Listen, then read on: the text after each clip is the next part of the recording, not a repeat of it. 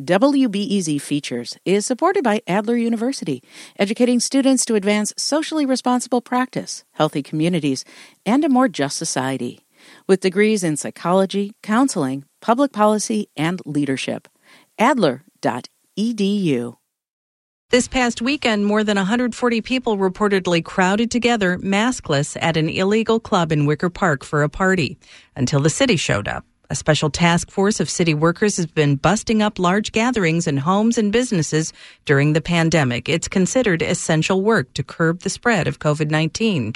WBEZ's Odette Yousef takes a look at how they do it. That wasn't the first big party in Wicker Park during the pandemic. Just a couple weeks earlier, Joseph Sneed went to another one. It was just before 1 a.m. on a Sunday, and Sneed had heard about this party on social media.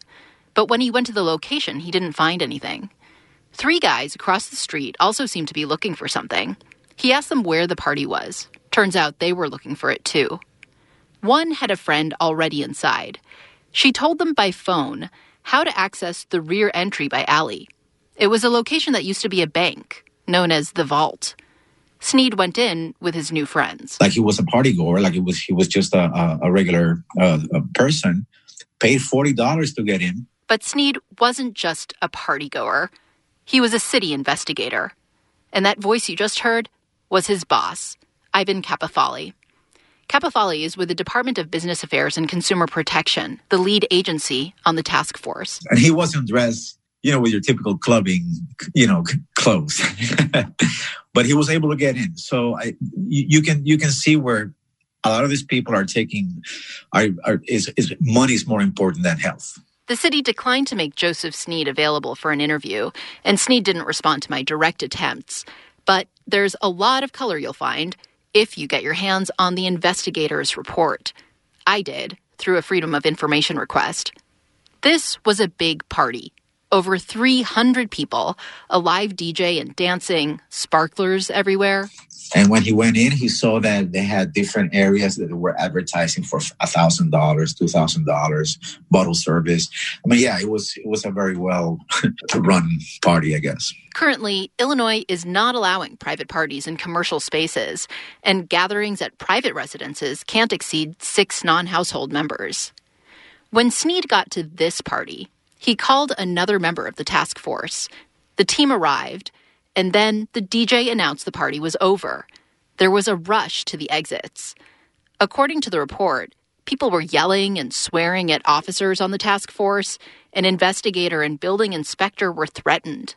And now, the party organizer and building owner are caught in what will likely be a costly and complicated saga to account for flagrantly violating public health law. I mean, we're talking about up to $10,000 for violating the health order. I reached out to the party organizer. He declined to be interviewed.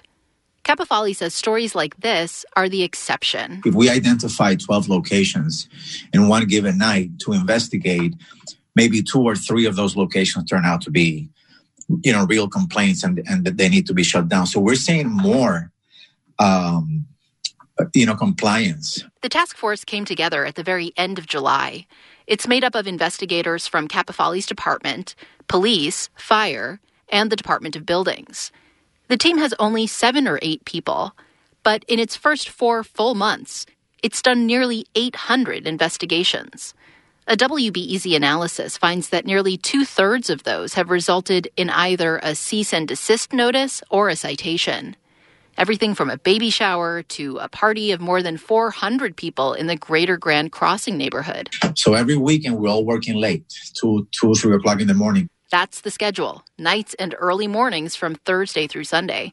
It's handled as many as 37 investigations on a single Saturday night. Capofali says they hear about parties on social media or people calling in tips. Sometimes a police district alerts them. Ideally, they stop a party before it even happens.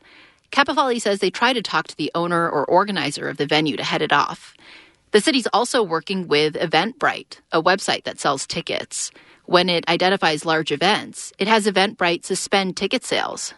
But Capofali says over time, folks have been getting sneakier. They have lookouts Uh, like for example, this past weekend, we we broke up a party where you stand in front of the place and it looks like an abandoned building with a boarded up, you know, door. Um, but on the second floor, they were partying, so there were like 145 people there. The work carries physical risks. At an investigation at yet another Wicker Park location, security and the party promoter reportedly began physically pushing the investigator out the door. They only stopped when the police vice unit arrived. And there's the possibility that when the task force members walk into throngs of unmasked people to break up a party, they'll catch COVID. We we have not had any issues with that yet, and I hope hopefully we won't. Capofali said this past weekend he got a tip there might be another party at the Vault, that Wicker Park spot where the city broke up the 300 person party. And so, again, the team had to investigate. It was me actually. I tried to. I dressed up with my my my uh, clubby clothes, you know. but it was a dud. Nothing was going on.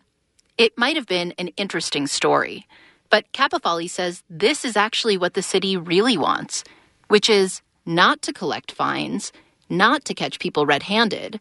The point is not to have parties, at least until the spread of COVID is back under control.